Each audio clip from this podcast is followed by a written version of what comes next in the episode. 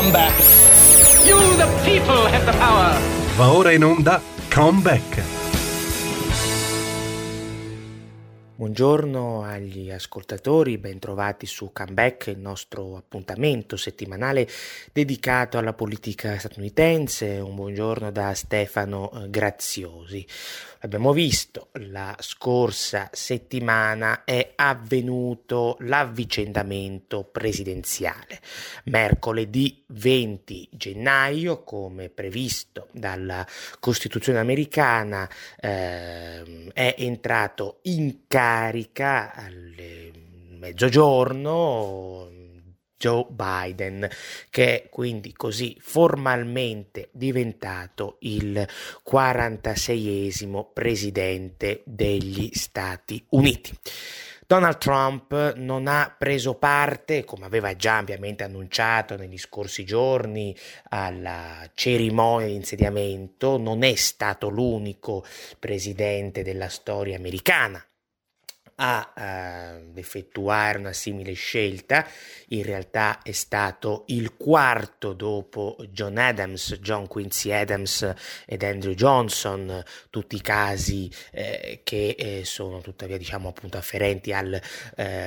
XIX eh, secolo. Trump, eh, la, nella mattinata americana appunto del 20 eh, gennaio, ha lasciato la Casa Bianca Bianca in elicottero, si è recato in Maryland dove ha tenuto un breve discorso davanti ai sostenitori e da lì ha preso l'Air Force One eh, che lo ha portato in Florida dove il presidente attualmente, l'ex presidente ormai attualmente eh, risiede. Um,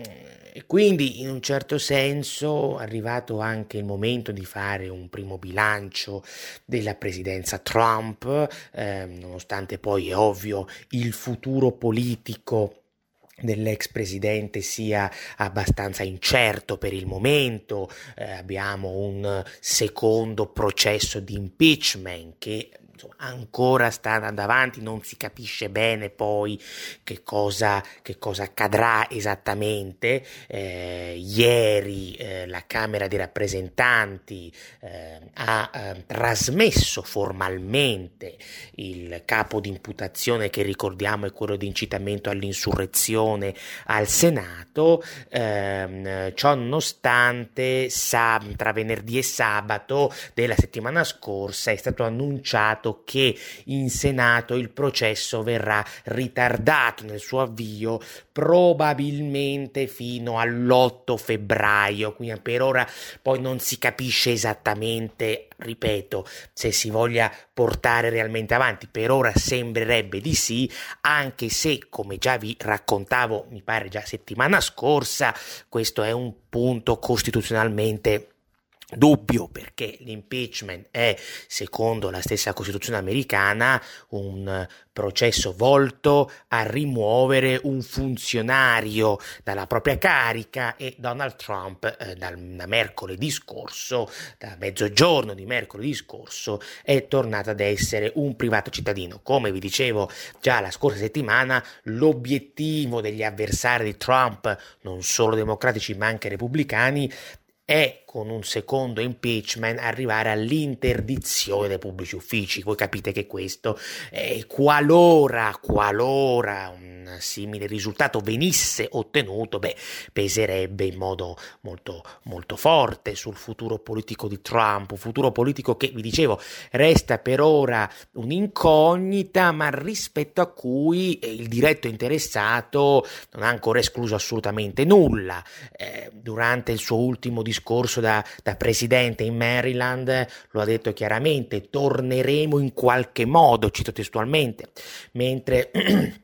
Venerdì scorso eh, un reporter è riuscito a fargli una domanda eh, nella sua residenza in Florida mentre era a cena e ha detto anche lì insomma eh, faremo qualcosa per il futuro però ancora non si capisce esattamente cosa. Se poi si riferisca ad attività politiche oppure ad attività di altro tipo perché lo sapete nelle scorse settimane è circolata la voce che voglia in realtà realtà eh, costru- costruirsi, re- realizzarsi un canale televisivo proprio. Per ora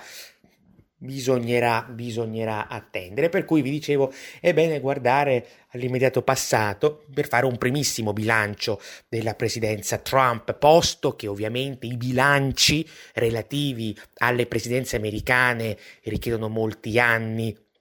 perché ovviamente una presidenza va giudicata eh, sostanzialmente, eh, come dire, con una prospettiva di carattere storico, perché nel giro già di pochi anni eh, le valutazioni possono cambiare radicalmente. Vi faccio un esempio. Quando Bill Clinton nel, due, nel 2001, inizio 2001, lasciò la presidenza, lasciò con una popolarità molto alta, insolitamente alta, poter, potremmo dire, per un presidente uscente. E appena 7-8 anni dopo, dal 2008 al 2009, la presidenza di Bill Clinton è caduta in un profondo discredito, dopo soprattutto l'esplosione della grande recessione prima della crisi finanziaria e poi della grande recessione che ne è stata anche diciamo una conseguenza perché molti eh, soprattutto a sinistra e non senza diciamo qualche ragione hanno sostenuto che Clinton sia stato con la sua deregulation finanziaria negli anni 90 tra i principali responsabili eh, appunto di quella, di quella catastrofe. Quindi capite che eh, Ehm, bisogna sempre attendere diversi anni per avere un quadro completo per dare un giudizio il più possibile equanime, oggettivo, completo, esaustivo per una presidenza. Però comunque alcune considerazioni eh, beh, potremmo, potremmo, farle eh, già adesso. Eh, Donald Trump è stato uh, un presidente, e questo è un dato di fatto che, che qualcuno dica, eh, diciamo... Mh, mm, non trattato molto bene dalla stampa che ne ha esagerato spesso e volentieri alcuni tratti magari in se stessi anche negativi ma che sono appunto stati gonfiati a dismisura eh, considerato appunto come eh, una sorta di autocrate eh, uno che eh, abusava del suo potere. Ricorderete il primo impeachment quello del, 2000, eh, del 2019 eh, uno che un incapace un pazzo un umorale generale capite che queste, eh, diciamo, queste prospettive che sono ancora oggi molto condivise anche da diversi giornalisti, da diversi analisti, sono non solo semplici, sono semplici macchiette e quindi non particolarmente degne di analisi approfondite, ma sono anche in contraddizione tra di loro, perché allora decidetevi cos'è stato un pazzo morale, un incapace, oppure un perfido individuo che ha progettato eh, colpi di Stato, abusi di potere, che voleva addirittura instaurare un'autocrazia. Se era matto e se era incapace, certo non poteva progettare eh, grossi, grossi stravolgimenti e viceversa. Per cui è necessario andare a vedere che cosa nel concreto Trump ha portato avanti in questi quattro anni per cercare di avere un giudizio non necessariamente positivo, poi ognuno ha ovviamente eh, le proprie proprie idee nel merito, però un giudizio che si basi maggiormente sui fatti e meno sull'ideologia. Trump a livello generale, possiamo dirlo, è stato un presidente abbastanza coerente, il che in politica molti direbbero non è neanche necessariamente una virtù, però questo è un dato di fatto. Trump ha dato seguito o comunque ha cercato in modo alacre di dare seguito a eh, molte numerose promesse eh, che aveva appunto avanzato in campagna elettorale e su questo lui ha sempre battuto molto rispetto ai suoi eh, predecessori, soprattutto i tre predecessori, quindi Bill Clinton, George W. Bush e Barack Obama, che lui spesso e volentieri aveva per l'appunto accusato di incoerenza tra ciò che avevano appunto promesso in campagna elettorale e quello che poi avevano effettivamente realizzato da presidenti. Sicuramente c'è anche un po' del semplicismo in questo tipo di linea perché un presidente in carica può trovarsi costretto dalle circostanze a mutare, eh, come dire, a mutare corso. Bush, per dire, aveva fatto una campagna elettorale tendenzialmente isolazionista, poi dopo l'11 settembre eh, si trovò impegnato eh, diciamo, in più fronti e, e, e trasformò la sua politica estera interventista, però insomma questa era la linea, come dire, di attacco di, eh, di, Trump. Ma al di là dell'aspetto insomma, di voler essere coerente, ricordiamoci sempre che l'anima del trumpismo non è come dire, un'anima, e su questo spesso in questa trasmissione abbiamo cercato di battere, non è un'anima eh, per così dire ehm, un incidente di percorso nella storia americana, un, una, un'aberrazione improvvisa, in realtà è una conseguenza di cause strutturali, innanzitutto sul piano eminentemente culturale. Donald Trump è quello che si definisce in gergo un jacksoniano, eh, in riferimento alla figura storica del primo presidente americano democratico Andrew Jackson, di cui Trump aveva infatti, teneva, scusatemi, Teneva infatti un ritratto nello studio ovale, ritratto che Joe Biden ha eh, già rimosso per sostituirlo con uno di Franklin. Eh, Andrew Jackson è stato il primo presidente populista della storia americana, eh, uno che era, eh, come dire, mosso da una radicale, forte carica anti-establishment, una carica antisistema, uno che era riuscito a defenestrare nel 1828, alle elezioni del 1828, la vecchia classe aristocratica, colta, illuminista che aveva fatto insomma la, la rivoluzione alla fine, alla fine, del Settecento, quello che potremmo dire appunto l'establishment di allora. E quindi eh, capite bene che eh, da lì, soprattutto eh, nella politica americana, si è sviluppata, eh, storicamente intendo, una, chiamiamola corrente appunto populista che come un fiume carsico ha proceduto nel corso degli, degli anni e dei decenni, eh, affiorando di tanto in tanto e di tanto in tanto ed incarnandosi in, eh, come dire, varie figure presidenziali e non. Gli Stati Uniti hanno anche conosciuto un partito eh, populista eh, tra la fine dell'Ottocento e i primi del Novecento, ma al di là di quel partito, dicevo, ci sono state varie figure presidenziali sia nell'Ottocento che nel Novecento ad incarnare questo tipo di anima. Pensate a un democratico come Franklin Delano Roosevelt, pensate a un repubblicano come Richard Nixon. Nella storia politica americana, che, che oggi ne possa dire certa stampa, certa intelligenza, eccetera, il populismo non è una parolaccia, attenzione, è una tradizione che ha, come dire, una sua, una sua piena, almeno aveva una sua piena legittimità e che Trump ha in questo senso incarnato, volendo, come disse anche durante il suo discorso di insediamento il 20 gennaio del 2017, ehm,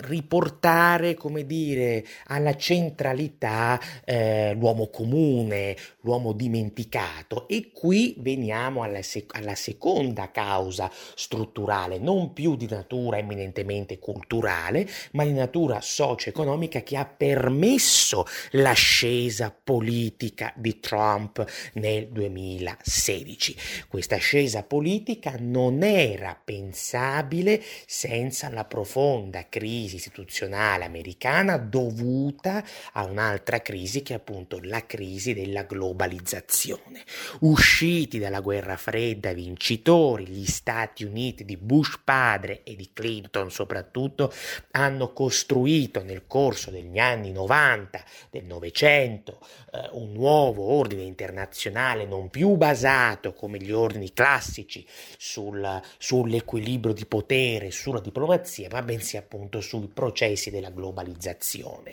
E questo in un primo momento ha abbagliato molti, eh, qualcuno parlò addirittura, ricorderete negli anni 90, alcuni intellettuali di fine della storia, perché ormai sembrava che appunto la pace, il benessere, la democrazia, la libertà avrebbero dovuto regnare ovunque dal punto di vista internazionale ed era questo il messaggio forte anche della presidenza di Bill Clinton eh, fin quando eh, questo tipo di prospettiva ha mostrato i suoi intrinseci limiti ed è iniziata appunto a collassare la crisi della globalizzazione è una crisi che ovviamente non è esplosa all'improvviso, ma è una crisi ancora oggi in atto fatto eh, che è iniziata fondamentalmente negli ultimi vent'anni. Se vogliamo cercare una data spartiacque potremo appunto prendere proprio l'11 settembre, ma al di là di quell'evento singolo, per quanto ovviamente tragico e, e, e drammatico, sono stati altri gli eventi più complessi e strutturali che hanno, eh, come dire, appunto eh, condotto a una progressiva crisi della globalizzazione stessa. Pensate alla guerra in Iraq nel 2000 2003 una guerra che eh, ha messo in crisi eh, la, la, la, prospettiva politico-militare che gli Stati Uniti stavano portando avanti in quel momento, con gli Stati Uniti che consideravano se stessi in qualche modo i poliziotti del globo, eh, i tutori essi stessi dell'ordine internazionale. Poi, come vi dicevo prima, c'è stata la grande recessione del 2008. La grande recessione del 2008, lo ricordo, non è stato soltanto un evento drammatico dal punto di vista e- e- economico, questo è ovvio, ma anche dal punto di vista psicologico, ideologico. Gli Stati Uniti nel corso della guerra fredda avevano basato la propria, la propria forza attrattiva rispetto al resto del mondo in competizione con l'Unione Sovietica proprio facendo eh, riferimento alla superiorità del sistema economico eh, capitalista americano, che so, Ronald Reagan negli anni Ottanta appunto molto su, quello, su questo per diciamo infliggere dei, dei, forti colpi sia politici che di immagine all'Unione Sovietica. E la grande recessione ha portato in qualche modo una, a una crisi di quel sistema eh, e, e, questo ha avuto poi ovviamente delle ripercussioni negative per l'America, sì ovviamente interne perché eh, i posti di lavoro sono andati via via eh, sfumando, eh, ma poi anche esterne, internazionali perché quell'elemento elemento di attrattiva che gli Stati Uniti avevano avuto per tanti decenni è venuto eh, diciamo gradualmente, gradualmente meno. Quindi eh, l'altro aspetto, eh, come dire, di, di, di, rottura, di crisi della globalizzazione è quello che stiamo ancora oggi noi vivendo, che è appunto la pandemia, il coronavirus.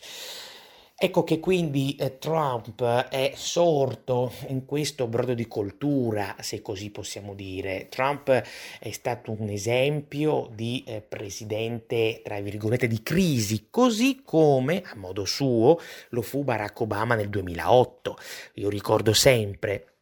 che nel 2008 eh, Obama eh, emerse dal punto di vista politico portando avanti una battaglia fondamentalmente antisistema, anti-establishment, una battaglia sotto molti aspetti anche populista se vogliamo. Il primo Obama condivideva diversi tratti, non tutti ovviamente, con il Trump del 2016. Obama, ricordiamoci, quando emerse nel 2008 sfidò prima l'establishment del suo partito, quindi fondamentalmente Hillary Clinton e poi a livello di, eh, diciamo, di pre- presidenziale, di competizione presidenziale, sfidò un altro esponente dell'establishment di Washington come John McCain.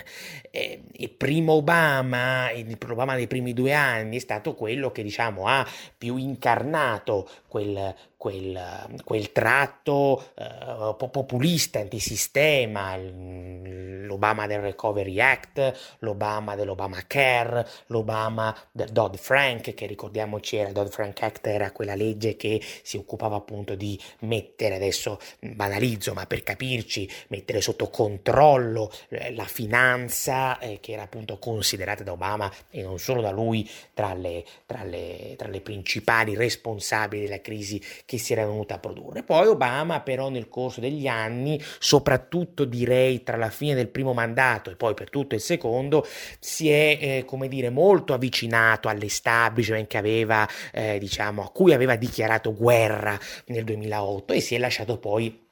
progressivamente integrare da quello stesso, da quello stesso establishment. Questo, questo processo che molti eh, non evidenziano mm, o perché non se ne accorgono perché fanno fine di non accorgersene, è stato un elemento fondamentale, un elemento chiave per permettere poi a Trump di imporsi sulla scena politica. Perché Trump in un certo senso ha ripreso sotto alcuni aspetti quel, quella, quella, come dire, quella retorica anti-establishment, anti-sistema e l'ha resa radicalmente coerente. In questi quattro anni eh, Donald Trump ha costantemente subito le pressioni dell'establishment. L'establishment non è una, un'entità astratta, L'establishment è una serie, possiamo dire, di circoli eh, di Washington, non necessariamente democratici perché sono bipartisan, anzi spesso e volentieri sono costituiti da, da esponenti repubblicani che soprattutto per quanto riguarda la politica estera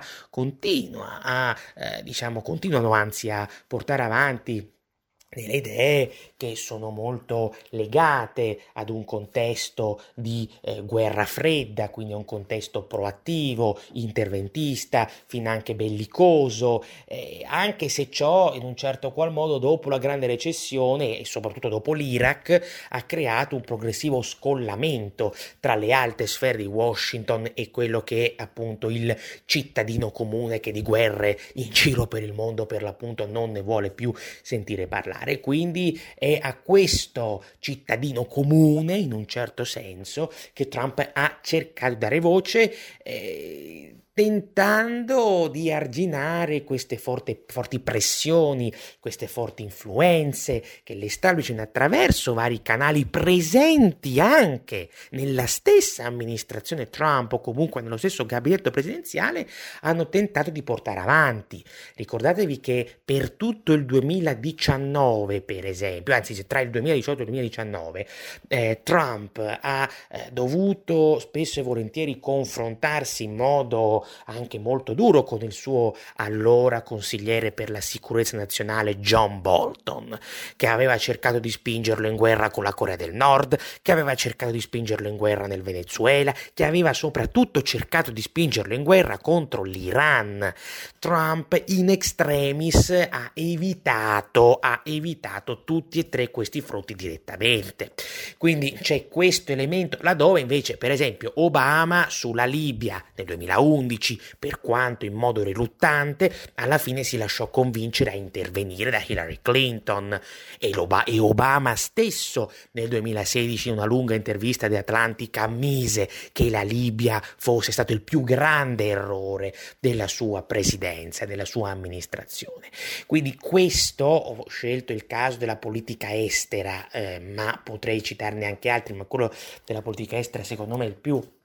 eclatante,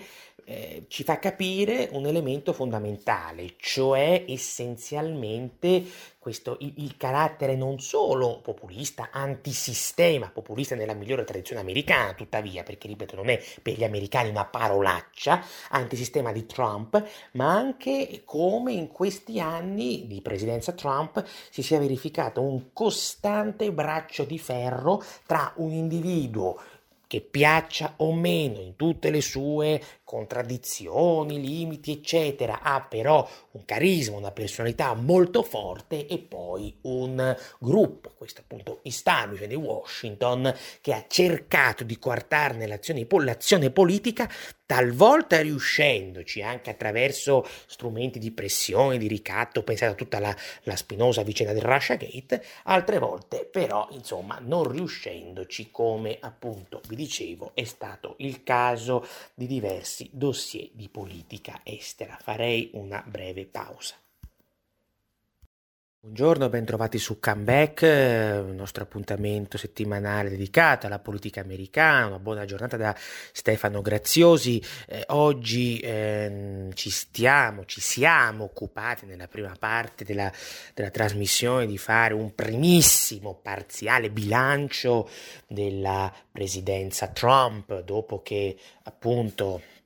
diretto interessato, quest'ultimo ha lasciato il proprio incarico mercoledì scorso. Come vi dicevo all'inizio, ehm, abbiamo tratteggiato più uno schizzo perché non solo è troppo presto, eh, ma soprattutto più che troppo presto il tema è che eh, bisognerebbe insomma parlarne, parlarne a lungo, diffusamente, e quindi eh, ci sarà ovviamente occasione nelle prossime settimane, nelle prossime trasmissioni di affrontare ora un tema, ora un altro, ora una questione, ora un'altra, eh, legate appunto eh, a un bilancio. Um, per quel che riguarda eh, l'ex presidente degli Stati Uniti, un ex presidente che tuttavia vedevamo prima, eh, insomma, per ora non esclude nulla sul suo futuro, eh, un futuro che mm, potrebbe essere politico, ma vedevamo appunto non necessariamente viste le sue le sue anche diciamo così ambizioni eh, di eh, natura televisiva di cui insomma ehm, si è parlato nel corso soprattutto delle ultime, eh, delle ultime settimane. Um, Dall'altra parte abbiamo Joe Biden, eh, il neo presidente che eh, è entrato eh, in carica, vi ripeto, mercoledì scorso e che nelle ore immediatamente successive ha firmato tutta una serie di eh, ordini esecutivi, fondamentalmente quindi di decreti, che eh, hanno mirato a, a, smantellare alcuni elementi eh, della, della, dell'amministrazione, dell'amministrazione uscente, quindi dell'amministrazione, dell'amministrazione Trump. Ora, c'è un tema politico, in realtà i temi politici sono molti ed è molto difficile anche spesso parlarne eh, perché eh, si è elevato un coro di generale approvazione, di generale enfasi, di, di generale acclamazione rispetto al, al neopresidente eh, americano. Ehm, che insomma eh, poi deve essere eh, ridimensionato, quantomeno riportato, ecco, diciamo, alle sue giuste dimensioni. Molti hanno elogiato, in modo anche un po' sperticato, se vogliamo, il suo discorso eh, inaugurale che è stato un discorso, adesso non dentro nel giudizio dello stile retorico per carità, ma dal punto di vista politico ha battuto su un punto principalmente, cioè sul tema dell'unità. E da quando lui è stato eletto, che spesso e volentieri ha parlato della necessità dell'unità nazionale e diciamo in astratto si capisce anche eh, perché lo vedevamo anche eh, nella prima parte della trasmissione parliamo comunque di un paese eh, polarizzato un paese eh, diviso non solo tra repubblicani e democratici ma anche tra establishment e anti-establishment in cui le, le, le, disuguaglianze sono molto forti eccetera. Quindi a livello generale eh, si capisce soprattutto sul piano politico Biden ha una necessità di unità nazionale se vuole portare a casa qualche risultato, quantomeno dal suo punto di vista. E però, e però è qui che invece spesso e volentieri gli analisti e non sono andati troppo in profondità. Il problema qual è? Che insomma le parole eh, vanno in una direzione e i fatti sembrano invece andare in tutt'altra eh, direzione. E quindi effettivamente dovremmo, dobbiamo chiederci Joe Biden e più in generale la leadership del Partito Democratico eh, in che direzione stanno andando? Sono veramente conseguenti rispetto alla unità che il neopresidente sta invocando? Beh, forse no, o comunque fino ad un certo Punto.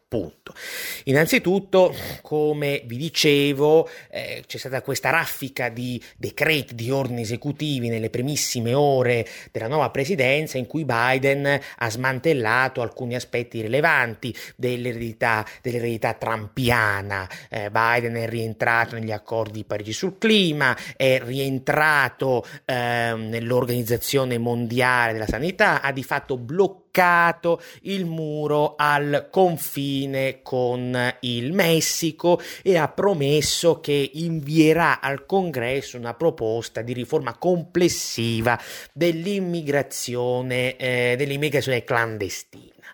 Ora, uno potrebbe dire, vabbè, è diritto del presidente eh, fare, fare, questo, insomma, smantellare quello che ha fatto il predecessore, del resto anche, anche Trump quando entrò in carica nelle prime ore, per esempio, eh, stracciò la Trans-Pacific Partnership, che era quel, quel trattato internazionale di libero scambio tra gli Stati Uniti e altri 11 paesi del Pacifico che aveva siglato poco prima Barack Obama. Quindi no, nessuno, nessuno, nega, cioè nessuno dice che sia illegittimo o illegale quello che Biden sta facendo, però ecco, stride molto, stride molto, questo sì e questo andrebbe detto, va detto, con le sue parole di eh, unità perché questi decreti, più che eh, diciamo eh, far trasparire ecco, un intento non solo di unità nazionale, ma anche di eh, interesse nazionale, lasciano invece trasparire più una sorta di presa di posizione un po' tra virgolette ideologica, strumentale. E mi spiego, mi spiego. Allora, Faccio, prendo, faccio degli esempi, non, non, non tratto tutti quanti i decreti perché sono tantissimi. Il rientro nell'Organizzazione Mondiale della Sanità. Io non contesto, ovviamente ci mancherebbe altro a Joe Biden, la legittimità di, questo, di, questa, di, questa, azione. È il presidente degli Stati Uniti e in questo senso può farlo, può far rientrare gli Stati Uniti nell'Organizzazione Mondiale della Sanità, eh, smantellando, sconfessando una linea, la linea del suo predecessore. E questo lo può fare. Quindi il tema però è politico, non è tecnico. Ora, Donald Trump si era, come dire, allontanato, aveva abbandonato l'Organizzazione Mondiale della Sanità lanciandole un'accusa ben precisa, cioè che avesse eh, gestito in maniera inefficiente il tema pandemia, soprattutto nei primi mesi, ma soprattutto che quell'inefficienza, aveva detto Trump, fosse in parte dovuta a delle influenze politiche opache che nell'OMS stessa eh, ci sarebbero state, sarebbero state portate avanti dalla Cina. E questo, diciamo, però è un po' un dato di fatto, è eh? un'opinione campata per aria. Che ci siano stati dei colpevoli ritardi dell'Organizzazione Mondiale della Sanità, soprattutto primi, nelle prime settimane, nei primi mesi della pandemia, è un dato di fatto. Che l'OMS in quel periodo avesse, come dire, avuto un occhio di riguardo alla Cina, è un dato di fatto. Che la Cina, da anni, non da oggi, ma da diversi anni, ha un peso politico politico crescente dell'OMS è un altro dato di fatto. Allora, quello che dico io è non contesto il fatto che Biden rientri, ma contesto o comunque mi lascia un po' perplesso il fatto che Biden rientri ipso facto senza, senza minimamente, minimamente accertarsi che i guai, le falle, le contraddizioni evidenziate dal suo predecessore vengano prima risolte. Un presidente che avesse realmente, credo, a cuore l'interesse nazionale degli Stati Uniti avrebbe forse dovuto dire, va bene, prima risolviamo il tema dell'eccessiva influenza politica cinese interna all'Organizzazione Mondiale della Sanità, prima risolviamo il tema anche, come dire, del suo funzionamento tecnico nei casi di emergenza e poi allora possiamo parlare effettivamente di un ritorno nell'Organizzazione Mondiale della Sanità stessa. Questo mi sarei aspettato da un neo presidente Joe Biden che soprattutto in campagna elettorale in questi mesi ha sempre detto torneremo, cioè no, torneremo, manterremo un approccio assertivo nei confronti della Cina, eh, non, eh, diciamo, non, non, non, avremo, ecco come dire, non inaugureremo un approccio debole e quant'altro. E questo non è minimamente accaduto. Stesso discorso, stesso discorso eh, vale per quel che concerne ad esempio il tema dell'immigrazione clandestina. Joe Biden con uno di questi decreti, vi dicevo, ha di fatto bloccato la realizzazione del muro al confine con il Messico, perché il muro al confine con il Messico è ovvio che insomma era il cavallo di battaglia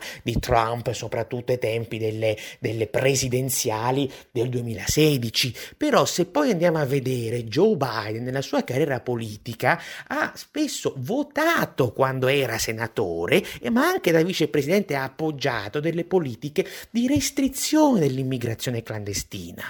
Ricordo che quando Obama era presidente durante il suo primo mandato, e quindi Biden era già alla Casa Bianca come suo numero due, Obama durante il suo primo mandato effettuò un elevato numero di rimpatri di immigrati clandestini, mandò la Guardia Nazionale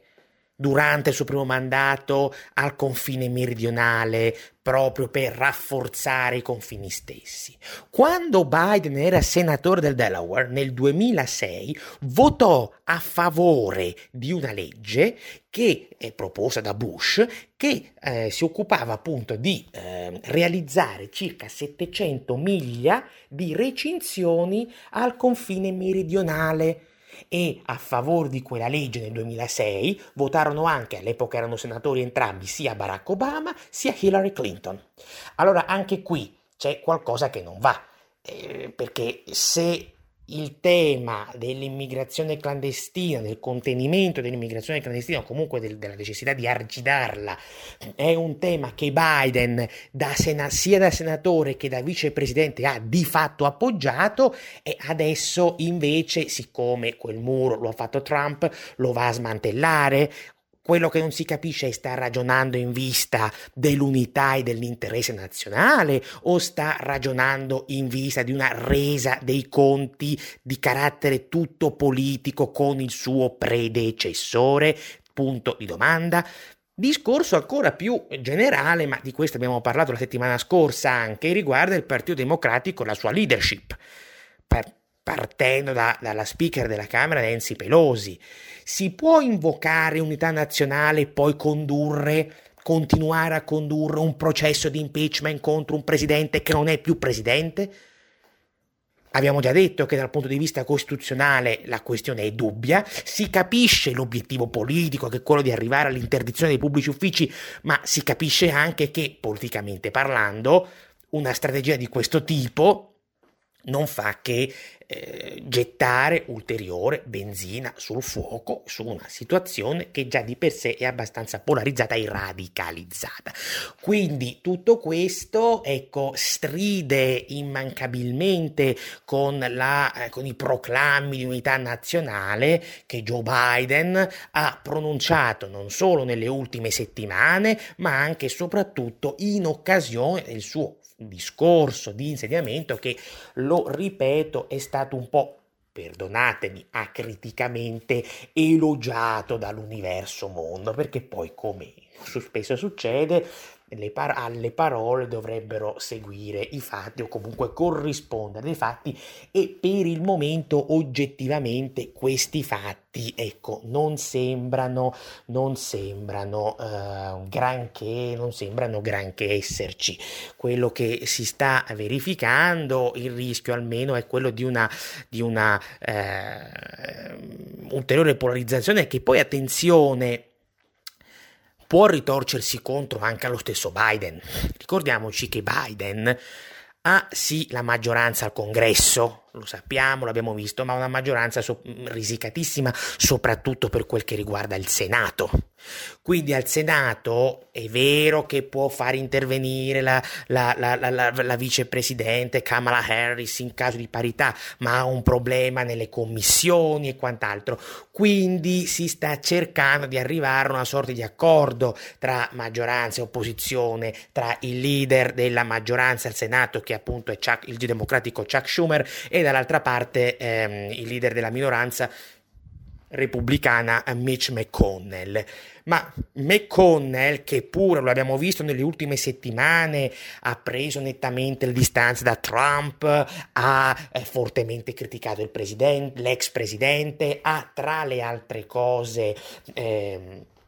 lasciato intendere chiaramente di voler collaborare con Biden, quindi lo ha detto, lui non ha intenzione di portare avanti l'opposizione dura e pura, eppure lo stesso McConnell nelle ultime ore ha parlato in modo molto negativo di questi decreti, decreti soprattutto per quanto riguarda eh, quelli sul fronte più ambientale. Ricordo per esempio che è stato, è stato bloccato da Biden un oleodotto, famoso oleodotto, il Keystone, che avrebbe dovuto portare eh, appunto petrolio eh, dal Canada al Texas, un oleodotto che già Obama aveva bloccato, Trump l'aveva sbloccato, Biden adesso l'ha bloccato di nuovo. Biden che tra le altre cose si è per questo attirato gli strali di quelle stesse sigle sindacali, sigle sindacali che lo avevano appoggiato in campagna elettorale. Quindi insomma ci sono un po' di, di cortocircuiti. Però tornando al tema dei repubblicani, uno può anche dire, vabbè, è un suo diritto governare in barba ai repubblicani,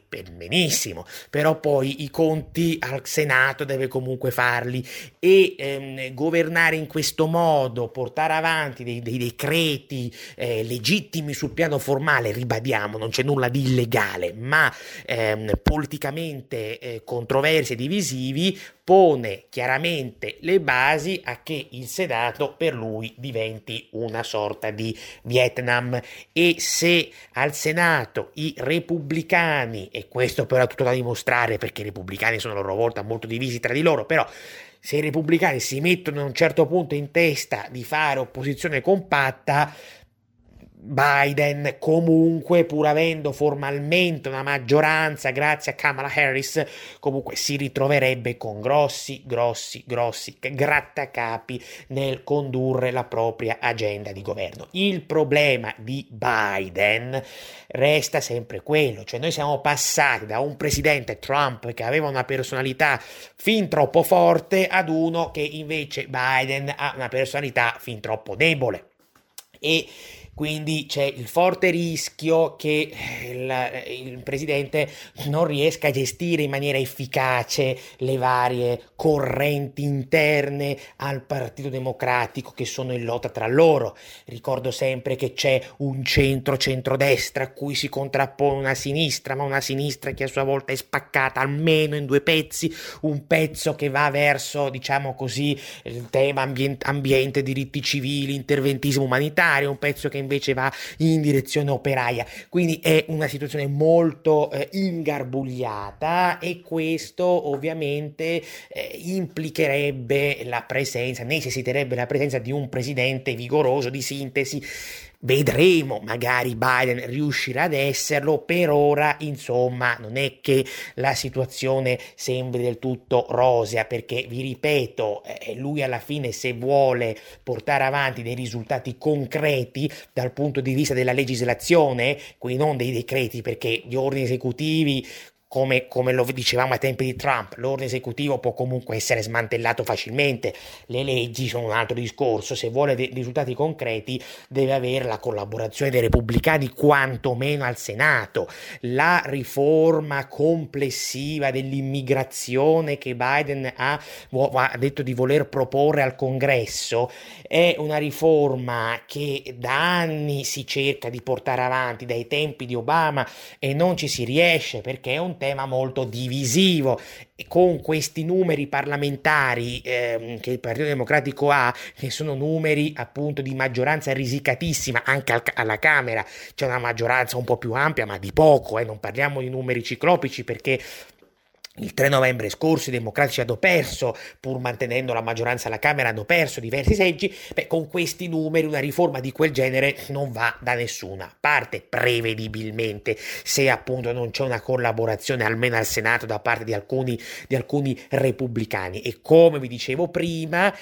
il dossier, diciamo, immigrazione insieme al dossier sanità, storicamente, negli Stati Uniti, almeno negli ultimi vent'anni più o meno, è uno dei dossier più divisivi in cui diciamo le possibilità effettive di compromesso sono molto scarse, molto rare. Trump anche provò a fare un compromesso nel 2019 con i, con i, democratici. Lui fece una proposta, disse, vabbè, io posso regolarizzare una serie di eh, immigrati clandestini, in cambio però voi mi finanziate il muro al confine con il Messico. È una proposta mh, mm, che, che, i democratici eh, rispedirono al, al, mittente. Quindi questo per farvi capire che è una situazione molto complessa e che Biden, ecco, deve stare anche molto attento nei suoi provvedimenti che mirano evidentemente a dare una risposta, un segnale alla base più dura e pura del suo partito, però eh, così facendo, eh, diciamo, un determinato questo, questo, tipo di strategia può aver senso, punto primo, se non vuoi perseguire l'unità nazionale. E quindi, allora, se vuoi portare avanti questo tipo di discorso, evita magari di eh, rifarti, di, di, di, chiedere appunto unità nazionale a destra manca nei tuoi, tue, nei tuoi interventi pubblici, ma soprattutto te lo puoi permettere un determinato tipo di linea, questo determinato tipo di linea, se hai, se puoi contare su un congresso diciamo, compattamente dalla tua. Biden non ha un congresso compattamente dalla sua, perché, ripeto, ha una maggioranza troppo, troppo risicata e quindi se lui proseguirà su questa linea, e beh, e beh, e beh, eh, mette comunque fortemente a rischio, fortemente a rischio la possibilità di condurre delle, di portare a casa delle riforme reg- legislative importanti, perché poi alla fine è su quello principalmente che si valuta, che si valuta un presidente. Io ricordo che sia George W. Bush che Bill Clinton che Barack Obama anche quando hanno, hanno, avuto modo di governare, nelle fasi in cui hanno avuto modo di governare con un congresso, tra virgolette, a maggioranza del proprio partito, hanno comunque avuto forti difficoltà. Obama, ricorderete per esempio, per far passare l'Obamacare aveva una maggioranza insomma abbastanza importante, ce ne ha messo di tempo e soprattutto ha dovuto annacquarla parecchio rispetto al disegno originario, ma lo stesso si, si dica per provvedimenti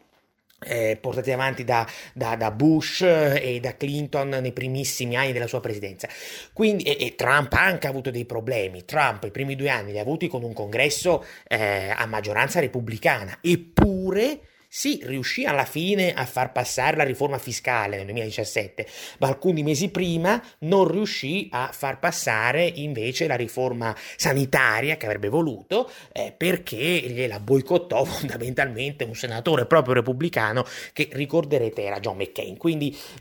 la situazione insomma ehm, non, è, non è delle migliori. Come vi dicevo alcune settimane fa quando parlavamo dei ballottaggi della Georgia, a Biden sarebbe convenuto perderli o meglio non avere la maggioranza al Senato, perché questo avrebbe comunque costituito per lui un alibi davanti alla sinistra democratica, davanti a Bernie Sanders, davanti agli altri, avrebbe detto signori io ho le mani legate al Senato, dovrò, dovrò per forza contrattare con i repubblicani. Invece adesso avendo la maggioranza al Senato, per quanto ripeto maggioranza risicatissima, e la sinistra democratica pretende, pretende di più, ha un potere contrattuale maggiore, ma avendo un potere contrattuale maggiore spinge eh, Biden lontano da quei compromessi che sarebbero invece per lui necessari onde portare avanti un'agenda eh, politica eh, concreta vasta al congresso. Quindi attenzione perché insomma il neopresidente di grattacapi insomma ne ha, eh, ne ha più di uno da dover affrontare. Io per oggi vi eh, saluto, eh, vi do appuntamento alla prossima settimana settimana una buona giornata da Stefano Graziosi. Come back. Avete ascoltato Come Back.